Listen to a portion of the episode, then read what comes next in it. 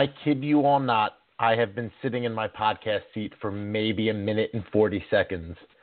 Uh, I apologize for us being on at 9 o'clock. I had a, worse, a work function that I was late for, and then because of a bizarre set of circumstances, missed my train and had to take the later train. And thankfully, Mike Murphy and Beth Macklin were here waiting for me when I got here. Guys, how are you doing today? I'm fine. You I have can't a believe we made it. podcast seat? Yeah, I was you have going to a ask you special about that. seat? It's just a, a chair in my basement. Huh. What? Where do you I was podcast? hoping from? it's like an like an egg-shaped chair. A throne of sorts. No, I, I normally lay down like a like a lounging Caesar. Huh. Yeah, I'm in bed. I have a podcast pillow. Yeah, I lay Podcast down. pillow. That's pretty good. Now I feel like a failure for not having a podcast throne. Thanks, guys. anyway, uh, I am Joe Fortunato. The guy is Mike Murphy. The girl is Beth Macklin. And this is Bantering the Blue Shirts directly into your ear. We have a lot to talk about today a goalie controversy, or potentially a lack thereof, um, some Adam Clendening stuff, and then some good Adam Clendening stuff. We are going to be joined by a special guest probably in about a half hour um, to talk a little bit more about Clendening and his relationship with Noah, who is the young boy with autism that you saw in that tweet from the Rangers after the Rangers win over Chicago in Chicago.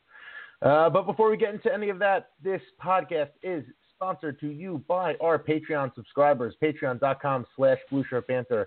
Yes, we are asking you to pay for this. A big thank you to Anthony Viola, Dan Lynch, Matt Bader, Eric Cohn, Michael Silvers, who's in the chat for the first time in three weeks, Trevor Kempner, Thomas Osa, Alexander Thornton, and Nicholas Forlenza for uh, donating. And if you would like to get your name on that list, which would be awesome, you can at patreon.com slash blueshirtbanter. All right, guys. Um, the Rangers are down three forwards. Rick Nash. Uh, well, actually, they're down four forwards. Rick Nash, Matt, Zuc- or Matt Zuccarello, Mika Zibanejad, Pavel Buchnevich, and Matt Puempel. Against Chicago, they're also down Ryan McDonagh with a surprise flu. And they played a pretty good game against Chicago. In fact, these four games that they've started, Raanta, have been pretty good from a, a top to bottom defensive standpoint. The Rangers are finally winning the possession battle. It looks like they're starting to find their game a little bit. Is this a little weird, Beth? Uh, it's it's a lot weird. Um, well, then I don't know. I don't know exactly how weird it is. I'm going to settle on medium weird. Uh, what's weird is how much more tightly they play in front of Raanta, which there's a logic to it, but you know, again, this raises the question: why not play like that all the time? Um, and also how solid they can be without with uh, essentially a line missing, a top line missing, um, but really not missing in a way. Um, maybe there would have been a few more goals on there, um, but you know, the problems I had with uh, the game, the last couple games, did not have to do with the people who were missing. So um, yeah, we're seeing some low scoring games, which is what we were waiting for, some close games. Um, and we had some good results. And last night really could have gone either way. So weird again, but not that weird, not with this team. Me- medium weird. I like the idea of medium weird. That's a good, like medium rare. You order a steak and it's medium weird. That's all. Mike? Well, it's been interesting just because of where we were a week ago. You know, we talked about how, you know, uh, what was it? You know, we we talked a lot about I think how especially the Winnipeg and Chicago on the road, and then the Devils, which is never as easy as it should be, and then another game back at home in Chicago. And you know, I think if you told any of us the team would go three and one, and their their only loss was a game that they really could have, and in many ways should have won. It was a one goal loss to Chicago. We all would have taken it, and then to learn that, you know, what, what Raanta did in that stretch also makes it really interesting. I'll, I'll just put it this way because I'm sure it's something we'll talk about a lot tonight. But it's been very interesting to see uh, the reaction from some fans about Raanta's play and um, how people believe that Lundqvist really needed um, to watch some games from the bench. Isn't it just a horrifying realization? It's like you know those people exist and they're out there, but when they release themselves from the sand dug crevices that crabs live in, it's just a it's an eye opening experience and it's funny this so I wrote an article about how Vigneault is good at creating controversy and bad at controlling it. And in the article, I told everybody exactly what I said on Twitter when Raanta started his third game in a row, which was I don't have an issue with Vigneault running with the hot hand in Raanta. What I do have an issue with is that this never seems to apply to the defense ever. And the responses were there is no goalie controversy, you're an idiot. Raanta's the better goalie, you're an idiot. Or the defense is fine, you're an idiot. And all three of those are awful takes to have. So when I look at the way that this team is being analyzed, I, I don't understand why it's not okay to say, hey, listen, like, and here's the thing a lot of the arguments that came down were, well, you can't shelter the goalie position. So if a goalie's not playing well, then the goalie has to be set. Lundqvist has not been playing great. I don't think anybody thinks Lundqvist isn't playing great. I don't think Lundqvist thinks he's been playing great. The difference is that Lundqvist is never really great through December. If you look at his statistics up until this point, they're always somewhat human before he works himself into a lather, and down the stretch, he becomes the Hank we all know and love. And not getting the opportunity to do that obviously fazed him. The quotes that Henrik Lundqvist said during this little streak weren't exactly endorsing that anything was happening or the situation itself, which not that you'd expect it to be, but he said, quote, I've always had opportunities in the past to play up and down. I just get into a nice flow. It's a little different now. You play a couple, you sit out. Obviously, it's a different approach. He wants to play, and I want him to play. But my issue doesn't come from the fact that he's not playing. My issue comes from the fact that Vigneault has, in the past too, blamed a lot of these struggles on the goaltending position and refuses to take a look at some of the things that may lend themselves to the goaltending position not being where they want it. And we talked about this a couple of weeks ago, maybe it was last week. To talk about the goaltending and to not talk about the defense is sort of an issue. No, Beth? No, it's definitely an issue. Although the really strange thing is that with you know a few drastic exceptions, um, some bad moments, the defense just looked better in front of Raanta. Why is that? It's infuriating. Uh, he faced far fewer shots, and not just because they were playing the Devils. Um, you know, so the math doesn't work out. Yeah, he had he had some good games, but I mean, he faced far fewer shots um, than Lundqvist had faced in his last few games. So you know, those really aren't equivalent situations um, because they really weren't facing equivalent pressure. Um, and that's not to take anything away from Raanta. I do need to talk about how you said running with the hot hand instead of riding the hot hand. And you realize how upsetting I find this phrase. I, I, yeah, really, Joe I don't said know work what to do with it. Although I'd rather run with it than ride it. I'm not going to lie. Well, wait a minute now. Works himself into a lather. I thought was I thought that was good. Ride no, the hot idiom. Hand or run with the hot hand. Yeah, I guess I see what you're saying. So here's the dirty little secret. Beth makes everything dirty whenever she has an opportunity to, and she's taken ride the hot hand to a totally different place than anyone. Wow. Um, oh my God, boy. where else could it go? I, It's playing a the only place who- it is. I was Uh, now what are we on talking the, about? I was wrapped up in Joe said flow, Hank getting into a flow and working himself into a lather, and all I could think of was all those Head and Shoulders commercials. Yeah, Mm. that's that's what he wants. To highlight Beth's point about riding the hot hand. By the way, Oh yeah, I, Don't do that. obviously my coming into this podcast three seconds before it started was not ideal. Can I just talk about how upset I am that Beth doesn't have to lick a Ranger that Brady Skjei scored against the Devils and now Nah, Beth I doesn't have to going to bring it up if you had. This is this is Oh. it's like it's like getting a birthday present and then you're not allowed to open the birthday present up and they give it to Yeah. some other kid. That's what this It's feels no like. I'm second Christmas. We were all No, told there'd be a second Christmas. Christmas, and then It no would have been Christmas. special. It really would have It, been. well, especially it would have been something. you know. the the story in the paper would have been as the police pulled away the crazy woman, she was screaming, "Ride the hot hand, ride the hot hand," and the Patreon would have had to go to the bail money. yeah, but that would have helped. Now the Patreon goes to us. It does not go to it does not go to Beth's bail, which is wonderful. Um, Beth, to back up your point though, now that we've gotten all that out of the way, here are some side by side statistics. Five on five shots against per 60. So this judges how many shots a team would give up at even strength for 60 minutes. Lundqvist is 34.7, Raanta's 22. Five versus five high danger shots faced per 60. Lundqvist is 26, Raanta's 11. And then raw uh, five versus five shots faced. So uh, as shots against was the first one that I gave out was the saves that actually had to be made. This is just attempts on net, so they can hit the net, miss the net. Lundqvist is 87 per 60, Raanta is 51 per 60.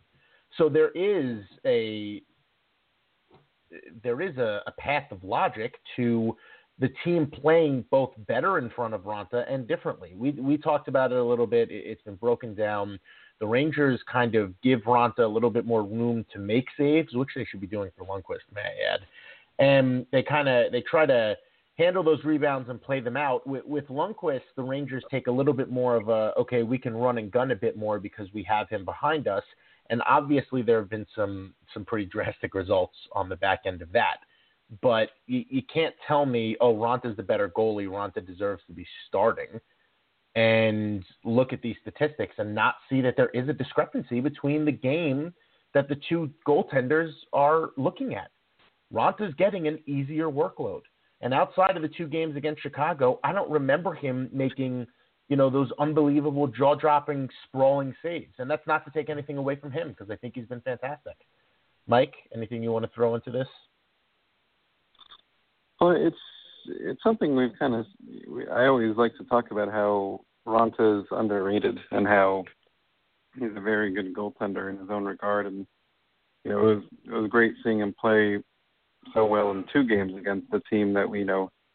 I don't know if people remember Raanta cost us Ryan Haggerty, so um, it was, a pretty big win in, in that regard. But uh, the what's so interesting about this is, is you know, Joe, you alluded to before, but then you know we, we kind of got sidetracked with licking and lather. But um, the Lathered licking.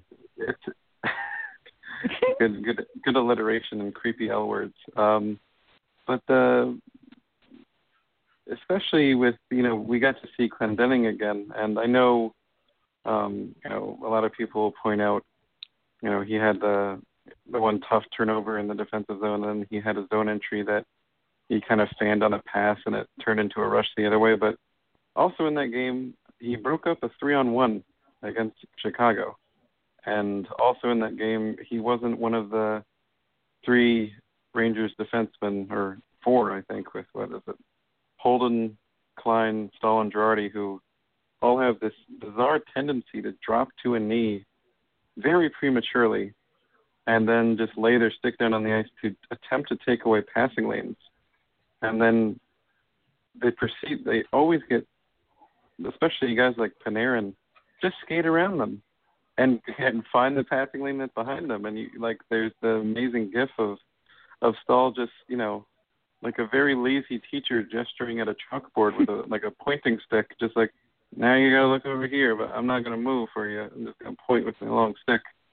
It just like that was his idea of defense, and we talk about how Raanta's been getting better defense, and he has, but yet we see things like that, and it's it's so frustrating that those rules don't apply to guys like you know, and I don't have as many issues with Staal. I know I singled him out there, but especially Klein and Girardi this year. Um, I know Holden is this impossible to understand. I mean, Holden delivered again, and obviously with the overtime, the overtime goal, no one knows what the hell he is. I don't even, you know, I don't. When he when he looks in mirrors, I don't think anything shows up in the reflection. It, it just no, nothing about him makes sense, but it is what it is. So it's really really interesting to see how the team reacts differently for Raanta and and to try to figure out why that is. And to see them play this well when they're missing all these big players, I mean, no Nash is a huge deal. You know, supposedly the Rangers can be getting him back um, tomorrow, but one of the games the Rangers played without Vesey. You know, no no Zibanejad for a long time, no Buchnevich, Puempel. You know, at, I think people would have said, you know, a couple of weeks ago, we hadn't met Puempel. What does it matter to the other lineup? But you know, all that makes a difference. So and it's it's a totally different mentality too when you look at the way certain players are, are held to some standards and, and others. And, and the point is not to continue to harp on the same thing. I think a lot of the excuse from the media about why they don't ask these questions or, or why they don't harp on it is because you know it is what it is, and uh, Vigneault's not going to change, so why bother? And to me, that's not the point of journalism. The point of journalism is to point these things out. You can't look at Adam Clendening, and you know what? This is a good segue into one of my bigger issues, which is you have Clendening in the lineup yesterday, and it's an emergency basis because uh, Ryan McDonagh has the flu. You're down by a goal against Chicago. Clendening doesn't see the ice the final seven minutes of the game. With the goalie pulled, Dan Girardi is the lone defenseman on the ice, and then it's Girardi and Holden. That doesn't make sense in any world, and I'm not even making the argument that Clendening being in there would have made a difference because more than likely in that situation you're losing the game. But you put your best players out there and you give your best players the right moments to help you. Clendening is a guy who has offense. He should be out there.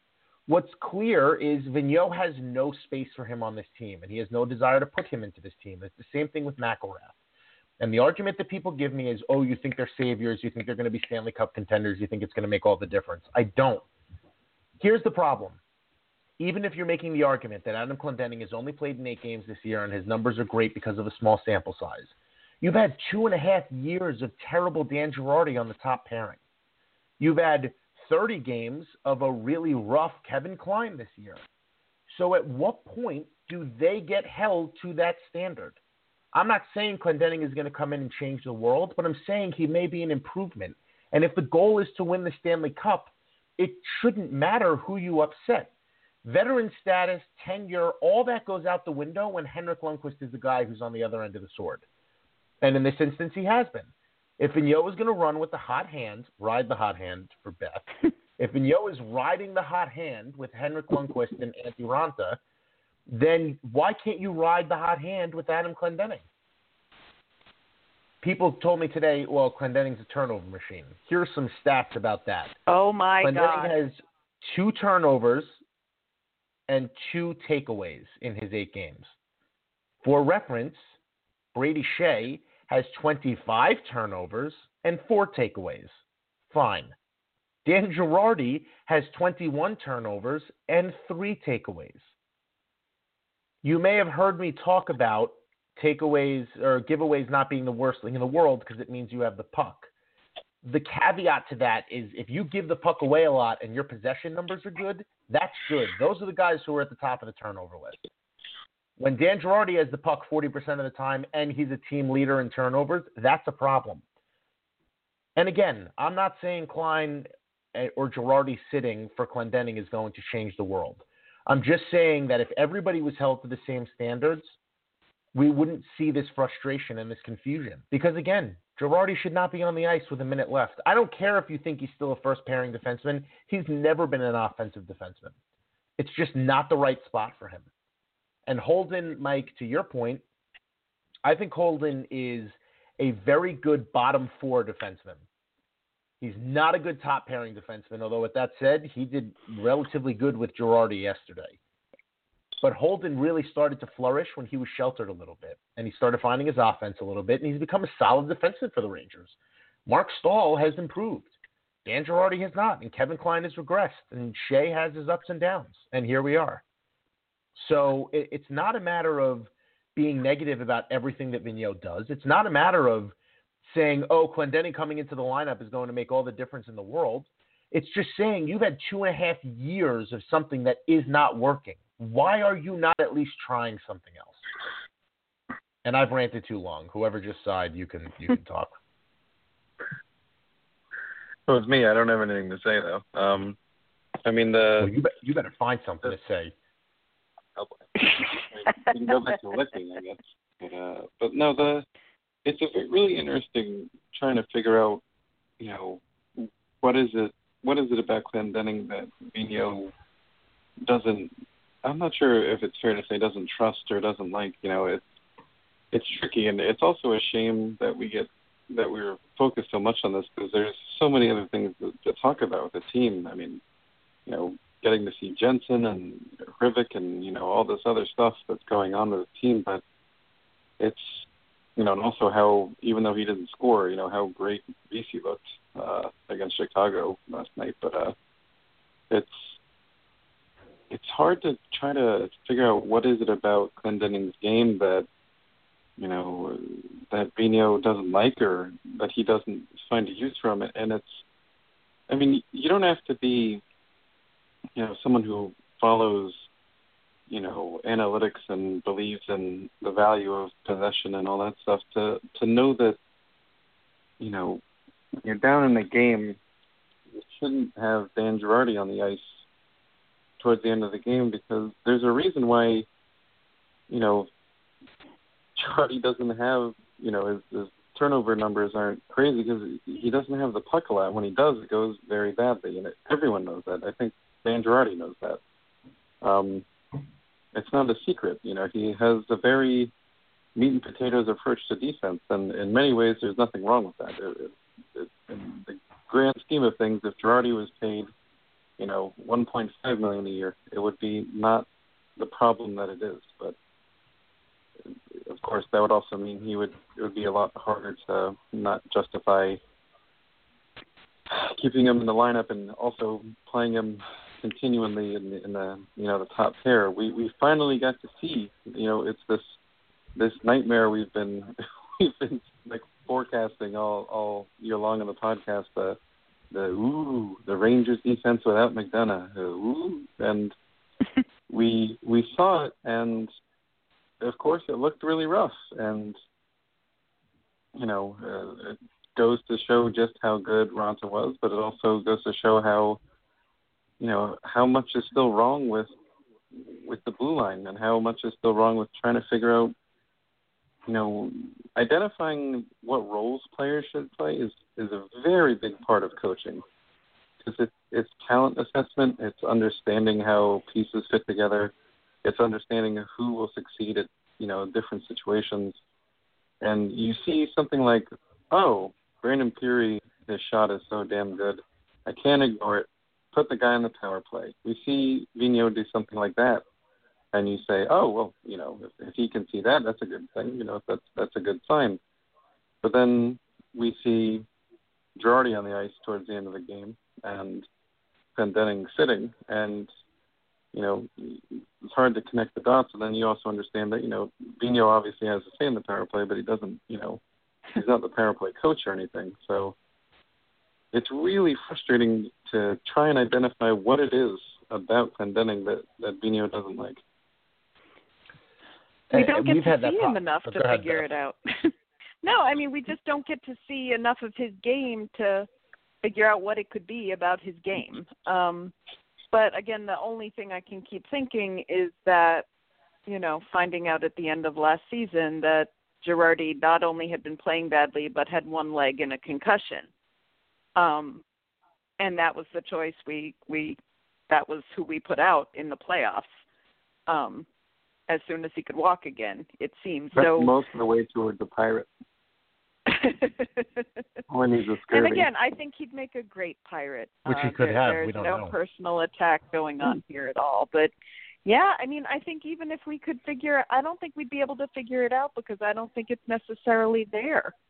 Um, I don't think we can pinpoint a reason the same way we can can't pinpoint a reason why. And don't even get me started on turnovers. Oh my God, Keith Yandle turnovers. That whole discussion can't even do it again. I'll just start screaming, the way I start screaming when I think about about Kevin Hayes' skate going into poor Brady Skjei's teeth. Ah, I, I just ah, Ah, I can't, I can't, I can't. He's getting I can't. dental work today. That's the most messed up part about the whole Ah, Yeah, I had I thought it was just nice, simple stitches or something. When I heard No. dental work, I just almost No. passed out on the floor. Which Um, means he played through that too. Which that's a man right there. Beth, imagine how much blood he swallowed last night. I mean, I remember seeing him go to the bench with his face kind of cradling his face, but uh yeah, I definitely didn't see him acting like he had some sort of major injury, and I imagine that he was out so long because they had to get it to stop bleeding, which is yeah, it's just more than I can more than I can bear thinking about. Um other thing I can barely bear thinking about, but let me know if I'm going off track, was all right, so two things about the offense last night. And again, if there's something else, we, we didn't really get to do our pregame today, so I know there may be other plans, but oh my God, somebody rushed the net. Anybody. I mean, that's where I miss Nash most last night was somebody just go to the freaking net. Um, I don't think we took a shot from anywhere except the exact same place on the left side until almost the end of the first period. Um, The only we guy took the driving exact the same net shot was a number of times. Wait, what, Joe? Yeah. the only guy driving the net was Vesey. I mean, it was really him, Yeah. and then at the very end it was Miller, and then maybe Hayes, and that was it. And look, you miss Nash there. You miss. Uh, you definitely too. miss. Yeah, Zibanejad there. There, there's and not having McDonagh hurts too because I'm sure guys are kind of sitting back a little bit, and knowing that they don't have a full fledged defense. I mean, Adam Clendening's answer. Are you talking about our defense? One of the most spectacular things of all time. But That really Uh. Mike, thank you for for reminding Yeah. the world of that that wonderful moment. Mike is a beacon of joy in a, a dark, dark place. uh, and you know, we're we're in the process of of truly trying to figure out what this Rangers team is because they're very Jekyll and Hyde. We expected to know a lot more about them at this point than we have, and by all indications, leading up to this four-game stint from Raanta, I was expecting things to go south. Not because of Raanta, just in general. The Rangers were trending down. The possession metrics were down. They were not playing good hockey. And then all of a sudden, Maybe it's out because of we the go backwards all the damn time now. What is up with that? The last The- minute of the game last night, yeah, that running that out was the a- clock on our own That was one unforgivable. loss. What are you doing? That was as unforgivable as it gets. Uh, you You're know, waiting for the perfect play, Beth. I mean, Um, the Blackhawks were baffled. right? You you you can forgive Vesey from a, an ex, the point of him being a rookie and okay, fine. You, you can't. Uh, Holden has just has to be better than you know what he ended up doing, and, and I think that's part of the frustration too. Is if you have a guy like Clendening out there on the ice who you know knows what he's doing in that situation, then maybe that'll make a difference for people. Maybe that'll make. And again, I'm not saying the Rangers would have won the game. More than likely, they would not have. But you, you put your best players on the ice in that situation.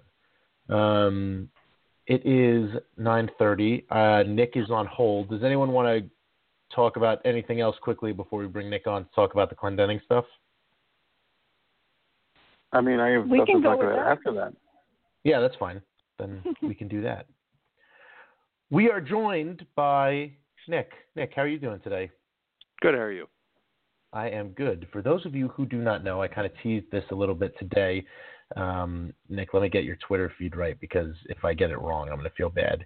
It is You know, tree. it's it's underscore turdy T U R T Y underscore tree, There which is a Tree- play off of Pat Foley's um, tree turdy tree call.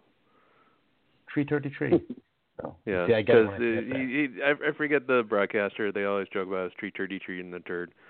So I thought that's There it is. that's Blackhawks thing. So Well, we're going to get into why that may be. Uh, so, if you were around during the Rangers' uh, victory over the Blackhawks in Chicago, you might have seen the Rangers tweet out a photo of uh, Adam Clendening with a young man named uh, Noah.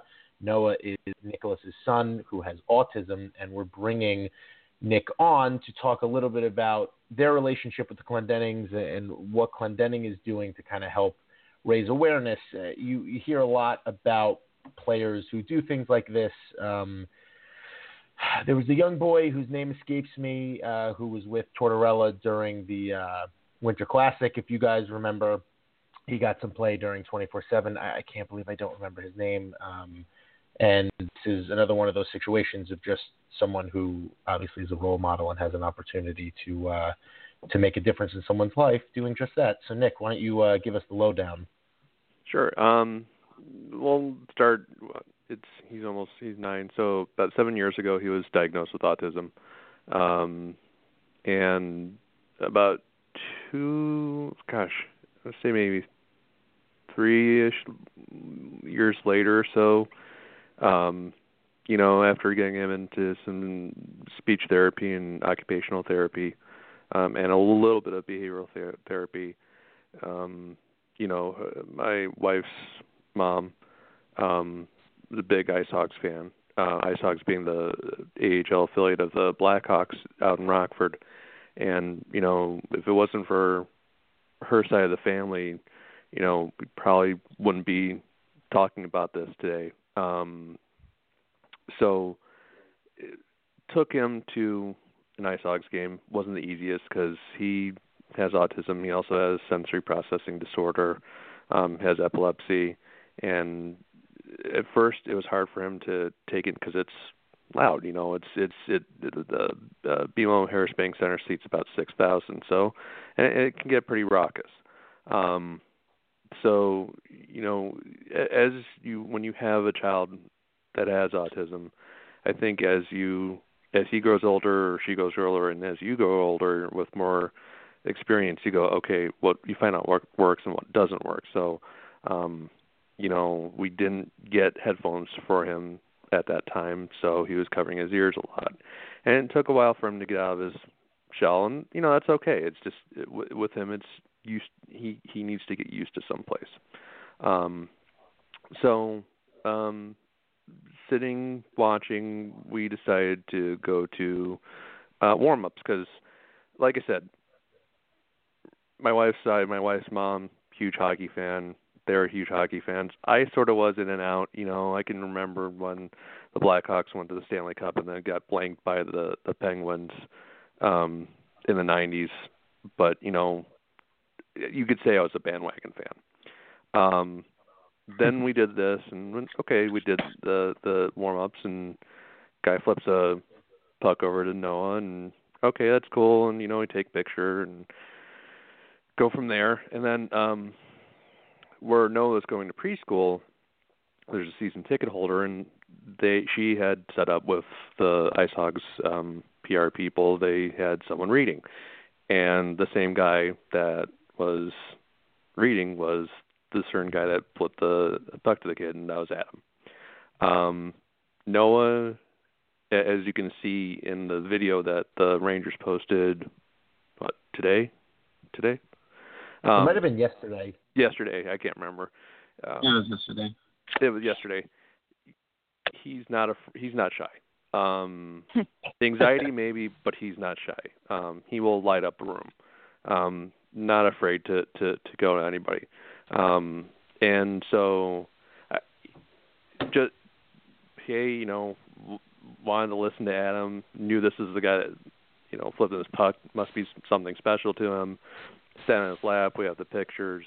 You know, I don't know if Adam's like, you know, what is this kid doing? But that that's that's how it went. Um, and then after that, it was no, it was all Adam all the time. Um, got him a jersey from you know an IceHogs jersey for that.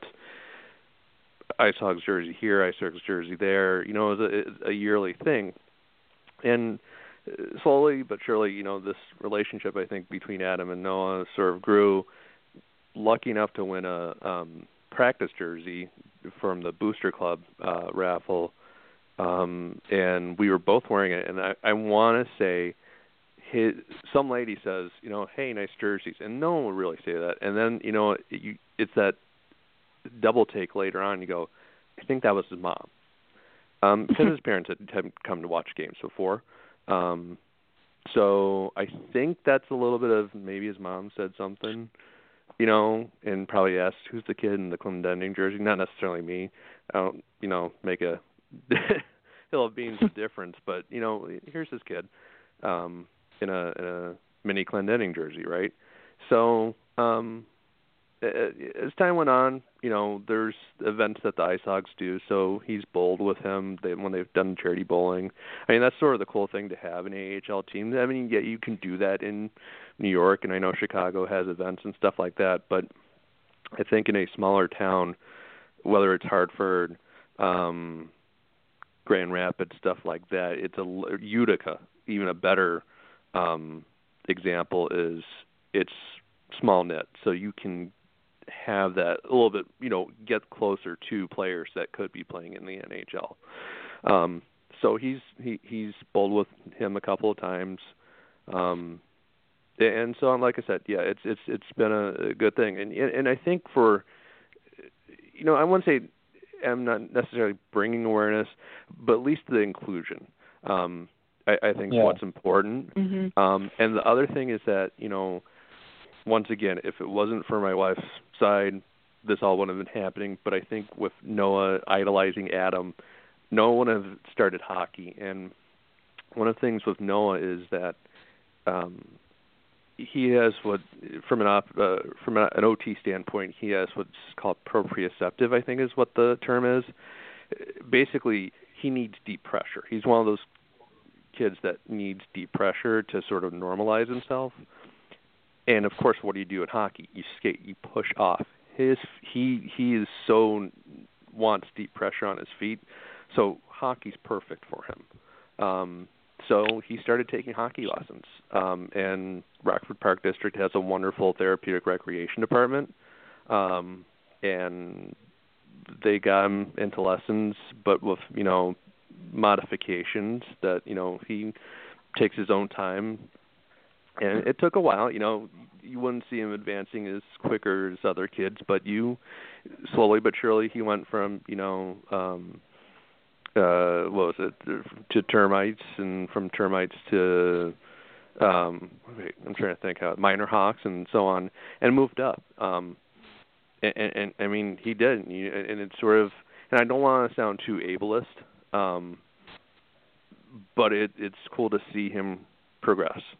You know, Of but course. it comes down to the but you know the important part is once again the inclusion, the acceptance of you know a park district or or even a hockey community to say okay he needs to be doing this it's good for him so that's the important Yeah. part here and so and, Mhm. and and like i said it's it's indirect from him but it's there and it's good to see um because then i get more involved just to see what other places do and then you see you know more special hockey and, and the thing is, you know, okay, let's go to Adam getting traded, right? Or actually, step back one thing. You know, Adam goes to Chicago, right? Gets called up. Yeah. And I can remember when he actually got the first goal when they were playing in Calgary. Um, you know, it was the feed from Hossa and the slap shot, and I think both my wife and I screamed. Noah got thrown off that he kicked me in the back. so, um, so you know, he scores four game tryout, or it felt like four games because it seemed like that was Q's mo is give a rookie four it, at that time was like four games it works great then if Yeah, not cup of coffee. sit him on the bench and there you go Where could we same ever thing happened with see Pastalda. something like that? I'm sorry I said, where could we ever feel like something like that? Not in New York, for sure. Well, I mean, Yeah. and that's the you know, and that's the parallel. You can I'll, I'll jump to a little bit later, uh, just from a hockey style, is um. But anyway, yeah. So he then you know January he gets traded. Of course, my uh, mentions blow up because people knew you know him and Adam, um, and and their friendship. And then he gets traded to Vancouver.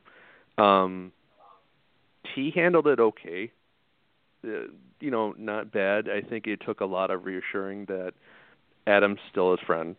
Um, you know, and you know, it's sort of that, and he, he and Adam did, you know, right to know to say, you know, they're still, you know, don't worry, the friendship doesn't change just because the location does. Um, but I think the good thing from um, that is, you know, and that you can bring to most of these places is as we've, you know, as Adam goes, we follow. and you know, if it wasn't for him going to the Canucks, you don't. I would have never found out about the Canucks Autism Network, which is wonderful, um, and I think needs to be done more in other hockey cities. I mean, you know, Jonathan Toews does uh, nonprofit work for Misericordia, which is for uh, developmentally disabled people, which is great. But you know, and and and the and the Blackhawks have the Blackhawks charities and so on, which is good. But I stop me. Someone could correct me if I'm wrong, but nothing like the Canucks do. And I know the Canucks management right now is in bad shape. Um, especially after last From a night. hockey standpoint, yeah. Yeah, from a hockey standpoint, but but to see the community work they do, you want them to succeed. Um, Yeah. is sort of a you know catch twenty two is is yeah you know yeah Jim Benning both you know gave a let Adam go and uh, Gustav Forsling's in Chicago and they played each other last night so it's sort of like you look over into Vancouver and go whoops okay but Yeah. that's it is what it is um Well, I like hearing about this stuff too because there's so much that goes on behind the scenes that you don't really know about. The the Mhm. NHL really doesn't publicize as much as maybe some other sports do about some of the work that they do. Liam, by the way, was the name of the uh, the young man who was in 24/7 with the Rangers. Oh, yeah. I enjoy seeing it because these things do make a difference. Nick and I were talking a little bit before he came onto the show that he wanted people, maybe someone who's listening from the Hartford Wolfpack, to know that they can make a difference. And this definitely seemed like it was something that the right pieces fell into place. That there is, you know, it wasn't necessarily something that was uh, planned. Obviously, it was a little random that you ran into Adam Clendening's mother, and it's made a difference. But I like hearing about how that makes a difference for you and your son because obviously this is something that maybe not enough people are talking about and maybe not enough people know. And if one person has their life changed because they get an interaction with an NHL player or an NBA player or whoever it might be, that's a, a really big deal too. Mm-hmm. And I, that's why I thought it was important that you were able to share your story because you don't know when that's going to make an impact. And Yeah, you you know, know it, and it, it'll happen. You know, I think can happen locally because you do see some some things. But I mean, I mean, you could look at what PK Subban's done for the hospital in Montreal, uh, the Children's Hospital in Montreal. I mean, that's a that's a really good example. Um, and yeah, I mean, and, and it does. You do see. You do see certain, certain things, but I think the one thing is we were talking about is, you know, you have to step back and and and I know there's the as you like to call them crab people that are probably I, I think there's flashpoints of who people want to bring okay especially in social media is this person is bad because A, B, and C, and vice versa. And that's the polarization. But step back and go, these, regardless of how you think they play hockey, are still human beings. And Absolutely, yeah. and that's which we, that's all, the we thing that to uh, make clear too, by the way, which we say all the time. yeah. Uh, and so Nick, actually, because I scheduled this late, the the thing is going to kick you off in a couple of minutes as soon as we go Uh-huh. past the uh, 9:45 mark. Uh, Uh-huh. Is there anything you want to throw out there before it does? And if it cuts you off midway, I apologize. That's okay. Um, you know, I I would just say, uh, going back, you know, it, it's. It, I guess the one thing I will jump to is, is, you know, for all the hemming and hawing that I see is, you know, especially watching these past two games is, uh, you- you want. I mean, if this could be the Stanley Cup final, great, because I love watching these two games. It, you know, you watch some stuff, but it's good to see. That was a. They were both chess matches, and it was fun to watch. Um, one live and one on TV. Um, so, yeah, I mean it's. uh But yeah, I mean we're we're lucky to to you know have Adam as a, friend of Noah. Um, just because, like I said, you know Noah does have sort of friends, but you know to have someone like that that he can look up to, sort of as a big brother um although he has a older sister he you know to have no to have Adam as a big brother in a way to him that he will can and can talk to is it has been helpful for him so That's all. Well, thank you, Nick. I appreciate Sure. you uh, Thank you you so coming much. on. Uh, Yeah. Sorry you, you're getting cut off. Uh, This That's this has been an interesting uh, an interesting afternoon with Thank this you so, podcast. so much. But, yeah, Sure. thank you for coming on and, and Thanks, guys. talking about Thank it. you. Thank you. Um, I, I like to. I was when he reached out about doing that. I was really happy, and again, I apologize that he's getting cut off. That's an unfortunate side effect of me being an idiot and sch- scheduling something on a Wednesday. But uh, you don't see those things as often, and to see the difference that it makes firsthand from someone is a really big deal. Um, and uh, not that we needed reasons to like Adam Clendening even more, but it's nice to know that those things are out there and that they're happening because they do make a really, really big difference. And I think guys who do it should be commended for it. And I didn't know Toews was doing it, and I didn't know Vancouver had a really good program either until he said something. So those are, uh, it's just good. It's good to see. And now we yeah, go it's, from it's the such a Go ahead, Mike. Oh, it's such a big thing. I just want to make make the point because we often say, you know, that you know players are subject to criticism because you know they play on the public stage. You know, the sports industry is the entertainment industry. That's when you boil it down to brass tacks. That's what it is, and so it's very easy to you know criticize and you know like Nick was saying, you know, you, you dislike a player for reason A, B, or C, and especially on social media where people you know, just draw lines and then they don't cross the line. You know, even if you know, even if someone like Ancelotti has, you know, a fantastic game or a great play, there will be plenty of people who just roll their eyes and say, you know, oh, well, what difference does it make? You know, they won't won't be willing to acknowledge what they see in front of them, and it makes it hard because it is also important to have the perspective that you know these are, you know, these are these are human beings, these are people, and when you get to hear stories like that where you know a guy like Clendening who you know he doesn't have to go out of his way to to play that role in Noah's life and you get to hear a story like that and it's it's so special. It tells you you know it, it's so good to see these players who have the opportunity to play on this you know the, the public forum the you know the public eye and to use that in a positive way really matters and it's important.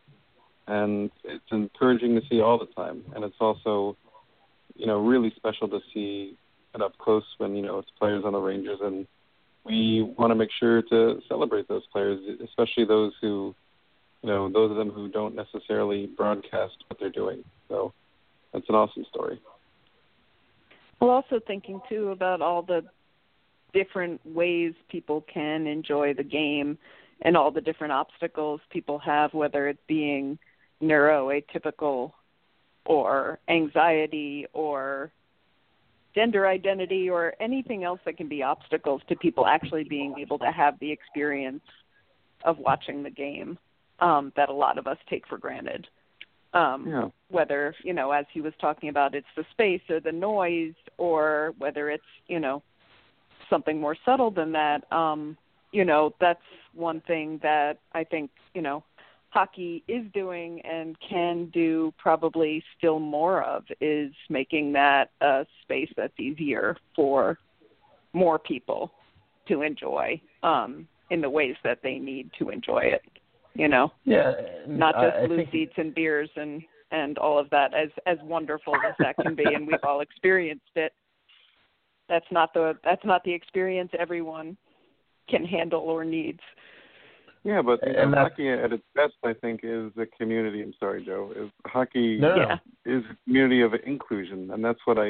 When it's at its best, it is that community of inclusion. And you know, as I'm someone who suffers from acute anxiety disorder, and so I, when I go to games, it's it's exhausting for me. Like I feel like, you know, it's a it's a place where I feel suffocated at times. Like when the Rangers score, and you know, there are random high fives from people that I don't know. you know, I I I just look at people like I don't know you and you're drunk, but I'll high five you. But please don't high five me too hard. Do I have to talk to you after this? I don't know how this works. You know, it's I have to process Yeah. all that stuff, and you know, that's just my experience with with my own anxiety and stuff, and and you know my perspective on that. But it's hockey at its best can can really knock down those barriers and things that people don't want to talk about. And more and more, we're getting to see that hockey is for everyone, and that's something that I think makes it something that we all hold on to a little bit more and feel better about embracing. So it's a good thing. Yeah, the NHL going forward with the You Can Play project um, a few years ago, and really being the first. Uh, correct me if I'm wrong. I think the first of the four major sports in America to kind of go that route. And, and Nick mentioned something too, like the arena being too loud. You sit there and think, well, people complain right now that Madison Square Garden isn't loud enough, but again, you're mm-hmm. talking about not maybe understanding what everybody goes through, and not that. Uh, not that you would think that organically at a hockey game, but it's always good to see it and um, to see a ranger specifically doing what they can to help and being a mentor to someone like that is, is, really cool. So I'm glad we were able to get Nick on. I thought the story was really important. Um, you know, if you can help or if you're involved in any of that, or again, if you are listening from you know Hartford or you're uh, a, an AHL fan, those those teams usually do a lot of grassroots programs to try to build a fan base because it's sort of the way that they keep things together. I, I used to be a sports writer for the New Britain Herald, and I covered the New Britain Rockcats, which was the Twins Double A affiliate in the MLB, and they would do all kinds of different you know nights and events and all that fun stuff. So there's definitely I think a level of inclusion, and that's good to see. But there, it's also nice to see people getting helped, and when it's done by a ranger, it's even better. That was a, a good tone to the podcast since we've maybe been a little negative lately, but we still have to talk about the team, which is negative, maybe, maybe not. Um, Mike, you mentioned that you had something you wanted to talk about uh, after we yeah, got off the subject. It's actually a positive thing. So it's a positive thing. Jesus. Um, I don't know maybe I'll talk back more about lathering. Uh, but uh, yeah, but no, the the thing I wanted to to bring up, uh, and I think it's important because uh, just with all the forwards and you know all the you know even Puempel on waivers and uh, you know uh, Boo getting his his call up and everything, I think it's been very very easy to really forget about Oskar Lindberg, and you know uh, you know if I I don't think most Ranger fans would guess that he's I think he's played in 13 games this season. You know, that's kind of a something that gets lost in the shuffle because it doesn't feel like. I'm sorry, you know, it doesn't. Even I, even I had it wrong, but it's weird to think that he's been in the lineup, you know, that often. You know, about, you know, a little over half the time when we just don't talk about him anymore, and he he sees such a limited role. But in the past two games, he picked up two assists, and then in the last three games, he's put 14 shots on net. And we've seen a big part of the Rangers' success over since the last time we had a podcast is really the the, the kind of surprisingly good play from a bottom six that has been really depleted. I know we talk so much about, you know, well, you know, what does it mean with Zibanejad out and Buchnevich out and all that stuff, but you know, obviously guys move up in the lineup and other guys have to plug in. And I think it's been encouraging and interesting to see how some of these guys have reacted to their to their opportunity to play. Of course, you know Josh Jooris was put on waivers and claimed by Arizona, so he's now out of that game of musical chairs. But um, you know, frankly, I, I don't really think we ever got to see the best of him. Um, mm-hmm. His his numbers here, especially his possession numbers, were were pretty rocky.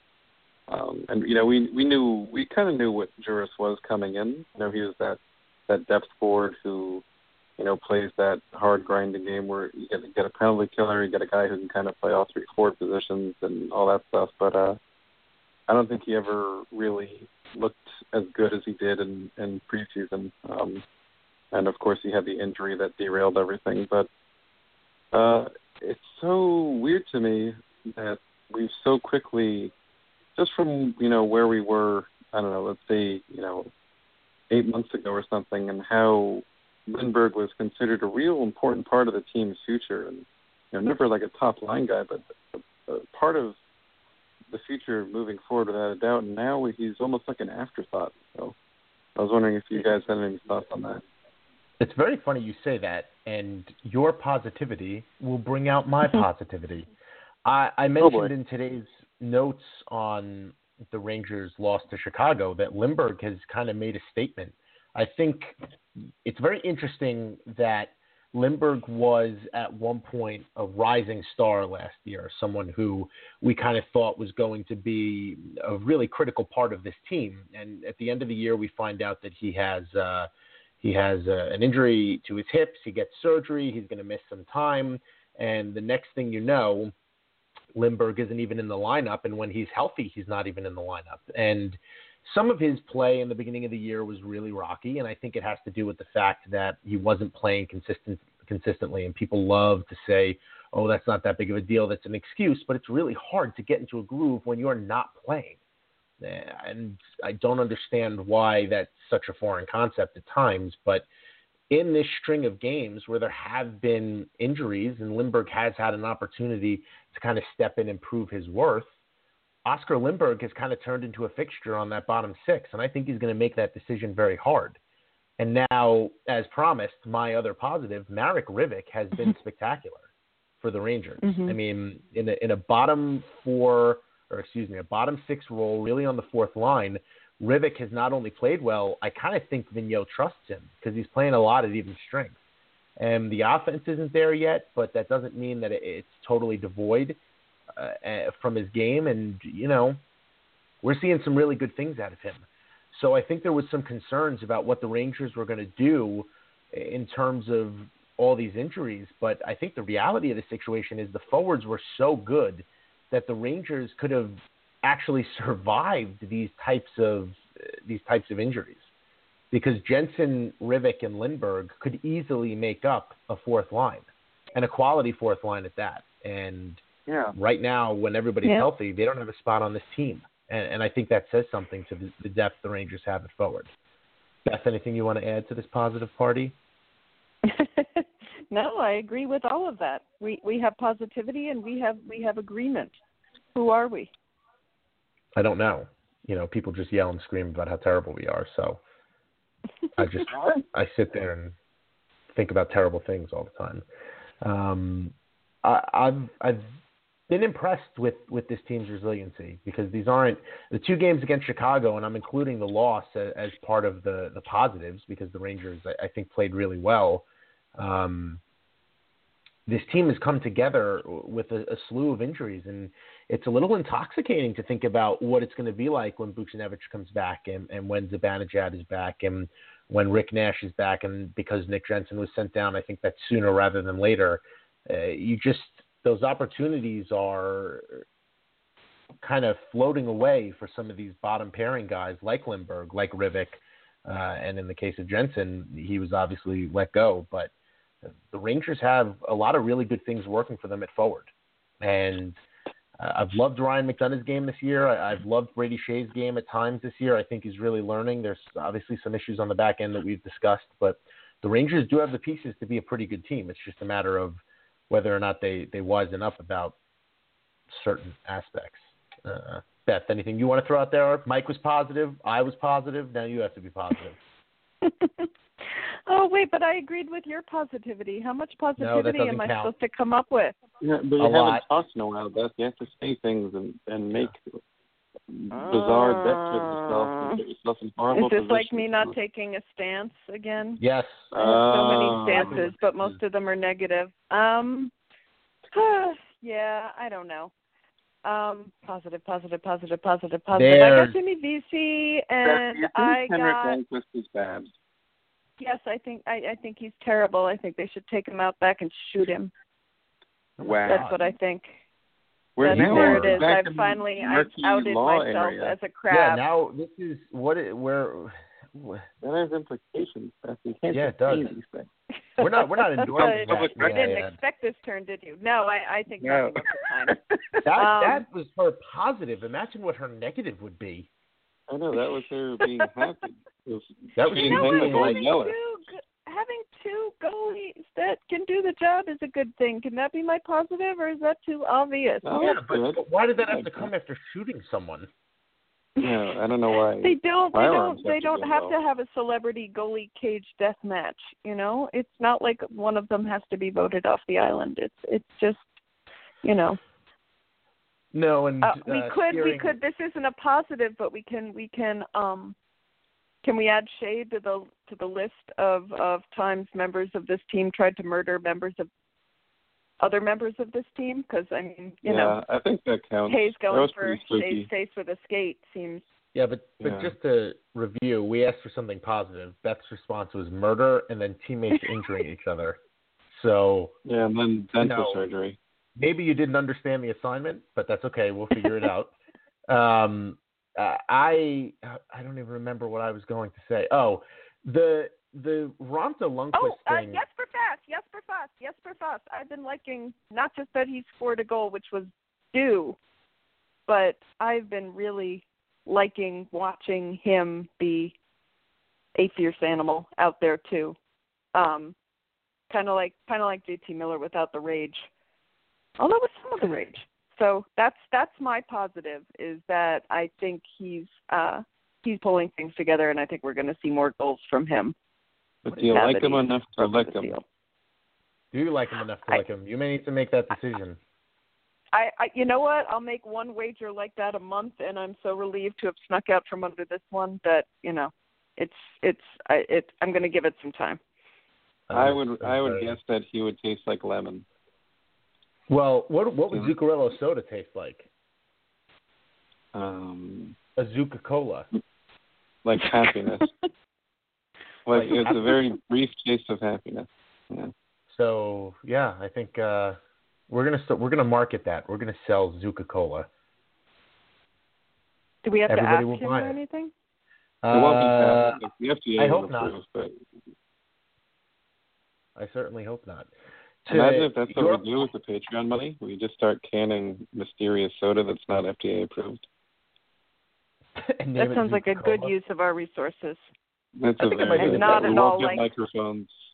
At least Yeah. two lawsuits. No, maybe five. the the not a competition aspect from the goaltending i- is a point that I, I I like a lot because I don't think there is a this is not do or die, but sometimes Vigneault would be better served to maybe not speak at all, like saying I love Hank, but I love the team more is not no. Just please don't do that. Don't say that. I, I don't want Yeah. to, to think about the implications that you mean when you say that because if that's the case, why isn't again, and not to harp on this, why isn't Girardi held to that standard? Why isn't Kevin Klein held to that standard? You you open up a, a can of worms and I don't think Vigneault meant anything by it. Obviously Lundqvist is starting him Dallas on Thursday, so it's it's pretty clear that Lundqvist is the guy and again, nobody questioned that. I'll say that again louder. Nobody questioned that that was the case. Um, but you do kind of get the sense that some of the things he says, these guys are not robots. They can they can read. Lundqvist sees that stuff. Zuccarello made a comment to Larry Brooks last year about an article that he wrote, the Zed isn't dead article. These guys are not. They they know. And I would not be thrilled if my coach said, I love Joe Fortunato, but I love the team more because it implicates that you're not good for the team. And that's not right. Yes, well, Beth, it's you also thoughts. that you've got a you've got a coach that like says little bitchy things about you, which is not what you want in a coach. Even if you do have the self esteem to let it roll off you like butter off a duck, which I would hope Lundqvist would. Um, Yeah. yeah. Did you just you say know, butter why, off a why duck? do you need? Yeah, Yeah, I is did. butter off a duck? Wait a second. Don't you don't say something like Why are you magical up like duck? that That's and then It's not as gross as on? riding the hot hand. But, ok- okay, you know what? uh, First of all, you know what? We talked about Uh, children tonight. Oh wait, I've got I've got another thing to say. we talked That about has nothing to do with butter or ducks or hot hands. But, but which I want to know where that I read- came from. Butter off Um, a duck? I don't really know. I I realize now it was supposed to be water. I went with butter. Sometimes I get these things confused, which is why you want to have dinner at my house. But anyway, um, it was about Mike Sullivan, delicious. and it was about how you know it was about how he treats young players, and it was about that. Um, and I'm wishing I could find this right now. I'm like looking through Twitter and it's not coming up, but it was about how you know if you're not playing well, he's going to let you know you're not playing well, but he's going to give you more than one game to figure it out. And you're going to get a chance to, you know, straighten things out. And I just thought about what a healthier situation mm. that sounded like than the one that we Mike, seem are to you have. And you're- laughing in the background? yeah, I'm trying to hide it. I'm sorry. I keep picturing someone pouring like melted like butter you put on popcorn just on a living duck, and it's just, it's just like a maniacal smile. they don't like But- it. No, I, I don't why would they they? do like. You want to be buttered Why like a roll? I I And Joe earlier saying Hank working up into a lather. The idioms we get wrong on this are amazing. Well, wait a minute. Working Working Hot yourself up into a lather. correct? No, working, Working yourself yourself up into into a a lather, lather is working correct. yourself. No, it is not. It's getting upset about something. It's not about getting into a groove. It's literally it means to get yourself sweaty. I looked up Yeah, the okay, idiom when we were Yeah. Right. Fine, is. You're it's right. not So a good thing. You're, yeah, you're saying he works himself into fury and then he plays better. That that doesn't make sense. Well, maybe he does get angry. You don't know. You don't know what his a sweaty is. fury. Yeah. Well, he sweats. He plays hockey. What do you think? He doesn't Well, sweat? at least he doesn't cover himself in butter, Joe. He does not cover himself in butter. I don't know what's better, that or Lunkin. What I do know is that every time that something like that happens to Beth, who is the smartest one on this podcast, may I add, she tries to fly by it like no one will know, and it's it, it Yeah, never works. It, it never Yeah. Butter on a duck. I'm using that butter on a duck. Listen, but can we from butter up actually and- ponder the thing I was actually saying about the the the, the Mike Sullivan and how you Yes, treat players who maybe sorry. aren't playing their best game and maybe you don't psychologically in, undermine them? I didn't mean to insinuate you- that that was a bad point. To Beth's point, which I agree with, I don't like the idea of, first of all, calling players out in the media. And Mika talked about this a few weeks ago on the show. There have been times where Vigneault says very passive aggressive things on a uh, to the media, and you look at him and you're like, why are you saying that? I, I don't understand. And a good example was a few days before the Lundqvist Toronto fiasco. Uh, Vigneault saying, "Well, we obviously need grade A goaltending like everybody else." Why? You're so, that's like that's like what your friend would say t- in front of you and another group of friends so that they could passively aggressively make you feel bad about yourself. There's no reason to do that. And John Tortorella was a You're guy very good who friends. You need No, new I friends, Joe. I do. Yeah, I that's need not friends nice. who would butter a duck. People shouldn't treat you like that. wouldn't Are you okay? duck you are not my friend. My ducks need to be buttered at all times. Um, Come sit on my hand and we'll talk about it. It's, like, it's a hot Okay. hand. Sit sit on your hand made it way way worse. Did it, Joe? It did. No, it really yeah, did. that's It, good, I know. But how It's else definitely- can you ride the hot hand unless you sit Yeah, on how else are you going to ride it, Joe? oh boy, we are just we are cruising into this territory. We talked about children tonight. We did we that was the that was the best line of the night outside of the buttering a duck that we were speaking about children Beth. Um, I think the podcast is at its best when we're completely insane. I, I truly believe that. And you're pushing Ow. it back an hour has only made it worse. has only increased that. Well, this is a one-time thing. This this is not. Well, hopefully it's a one-time thing, but it's not going to happen often. And me making it to the pod the podcast throne, which I'm now referring to it as, uh, moments before. Literally, I, I said, "I can't believe I pulled this off," and then immediately it was like, "Your show will start in three seconds." So, yay me. Uh, and there's a British lady that yells at us. it is a British lady. If you if you didn't know, I'm not like racist. Uh, I, I just I don't like the uh, Tortorella. Never really did that. He he wouldn't so much call players out in the media, but i i even if he did, it was fair. And uh, when I was writing the story about Lundqvist and Raanta and this sort of situation that Vigneault has created, I kind of fell into a rabbit hole of old stories that I had written, and one of them involved uh, Vigneault talking about how the goaltending has to be better. I don't know if you guys remember this, but around January last year, Vigneault made a comment Mhm. that Hank had to quote re-become himself, and then he said, and I quote. Well, I'm actually paraphrasing. There are some players who aren't playing as well as they need to be, and we all know who they are if you follow the team closely enough. And I couldn't understand why some players got this magical pass that they could never be spoken about, and other players didn't. And if anybody deserves that that free pass, you'd think it's Lundqvist. So for me, for him to be held to a standard, everybody needs to be held to the standard. I don't care.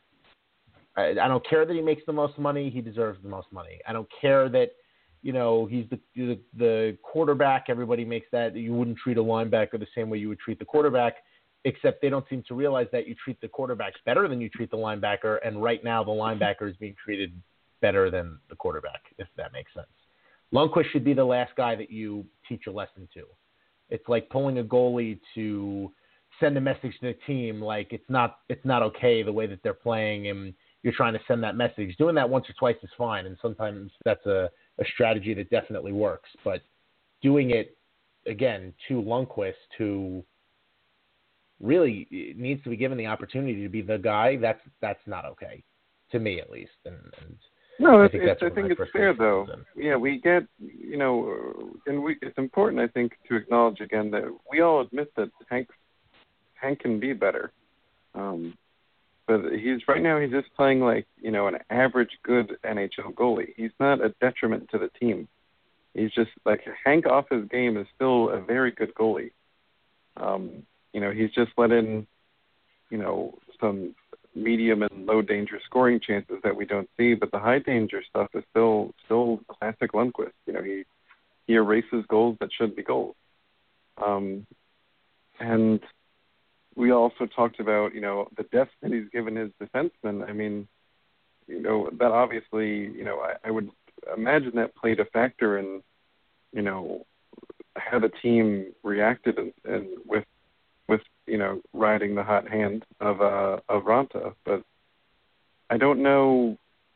It's very very hard to see Hank take you know kind of take it on the chin for this because it's it's him in the spotlight right now. And the, the media isn't talking about Girardi. Everyone's talking about ooh Raanta starting his third straight game, and let's you know let's zoom in the camera in on Lundqvist wearing the hat on the bench and how about that? Henrik Lundqvist sitting on the bench, you know, and it's it's become like a little sideshow that distracts from the real problems with the team, and it's it's pretty frustrating um, in the grand scheme of things. But it is what it is. I mean, I, I don't.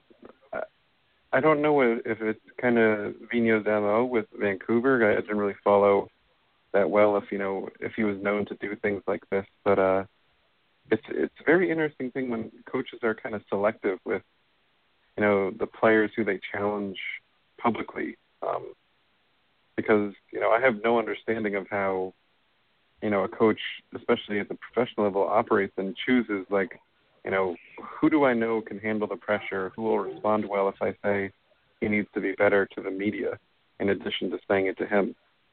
Dynamic. Yeah and I, I don't I have no idea who Vigneault did and did not challenge in Vancouver. I do know that Vigneault had a nasty habit of not allowing youth to kind of find themselves in Vancouver. That much I know, and I yeah. think that's another reason why it's so frustrating to see him do this in New York because he was fired in Vancouver for a reason. He was far more successful in Vancouver than he has been to this point in New York. And not to say that him going to the Stanley Cup final doesn't matter. It's just he did that in Vancouver too, along with a bunch of President's trophies. And Vigneault, it wasn't until the very end that he started losing in the first round and there were issues. So there's definitely uh, uh, similarities between what happened in Vancouver and, and what's happening right now. And that's where I get frustrated because we've been down that road before. We went down that road and it didn't work. And now we're there again. Uh, it is 10:15. It is already far past my bedtime. Maybe not far past my bedtime, but getting close to my bedtime. uh, anything you guys want to throw out there before uh, we end whatever this became? Good. Nope. This is good. The silence. Quack. We're gonna go uh, ride the hot hand, butter ducks. Get Hank good and sweaty. Sounds like a hell of an evening, Joe. Into a lather. It does. You work into a lather, then you butter ducks, and uh, then you ride the hot hand. Yep. Or maybe, well, it doesn't matter what order, I guess.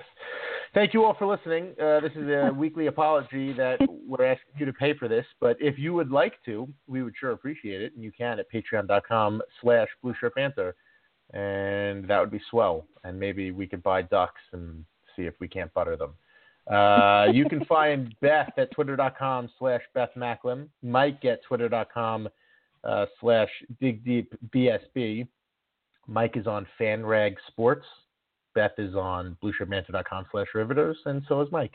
Um, and I am Blue Shirt Banter, just anything.com slash Blue Shirt Banter. Thank you all.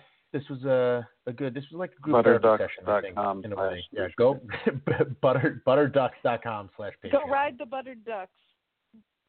Is I propose to uh, Ride the hot hand of the buttered duck. I propose to Mike that as as we go, we can when we say stupid things on the podcast or something funny, we can Mike can draw a photo, a little picture of it, and we can add it to the banner that we're currently running on Twitter. And we were going to do one for Zuka Cola. Now we have Zuka Cola, a, a duck covered in butter, and maybe a hot hand that we can do. So I think we're doing something right. Uh, of course, that falls on him because he's the only artist here. But uh, Yeah. we love you, Mike. Goody. Anyway, on on that note, goodbye. We love you guys. Good night. Good night, everybody.